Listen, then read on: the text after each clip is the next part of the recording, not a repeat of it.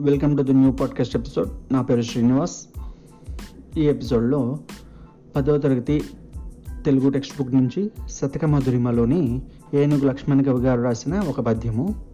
నీరము తప్త లోహమున నిలిచి అనామకమైన సించు నా నీరమి ముత్యమట్లు నలనీదల సంస్థితమైతనచ్చు నా నీరమె సుక్తిలోబడి మణిత్వముగాంచు సమంచిత ప్రభన్. పౌరుష వృత్తులిట్లజము మధ్యమునుత్తము గుల్చువారికిన్ ప్రతిపదార్థము నీరము నీరు తప్తలోహమున బాగా కాలిన ఇనుమునందు నిల్చి పడి అనామకమై ఆవిరైపోయి నశించున్ నశిస్తుంది.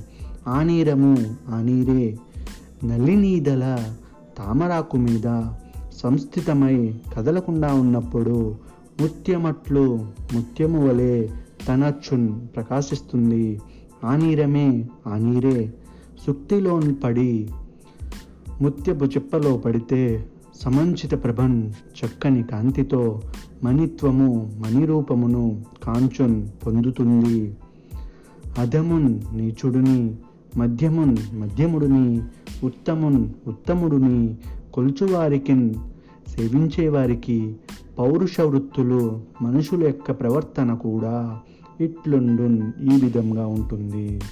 భావం నీరు బాగా కాలిన ఇనుమునందు పడి ఆవిరైపోయి నశిస్తుంది. ఆ నీరే తామరాకు మీద కదలకుండా ఉన్నప్పుడు ముత్యము వలె ప్రకాశిస్తుంది. ఆ నీరే ముత్యపు చిప్పలో పడితే చక్కని కాంతితో మణిరూపమును పొందుతుంది.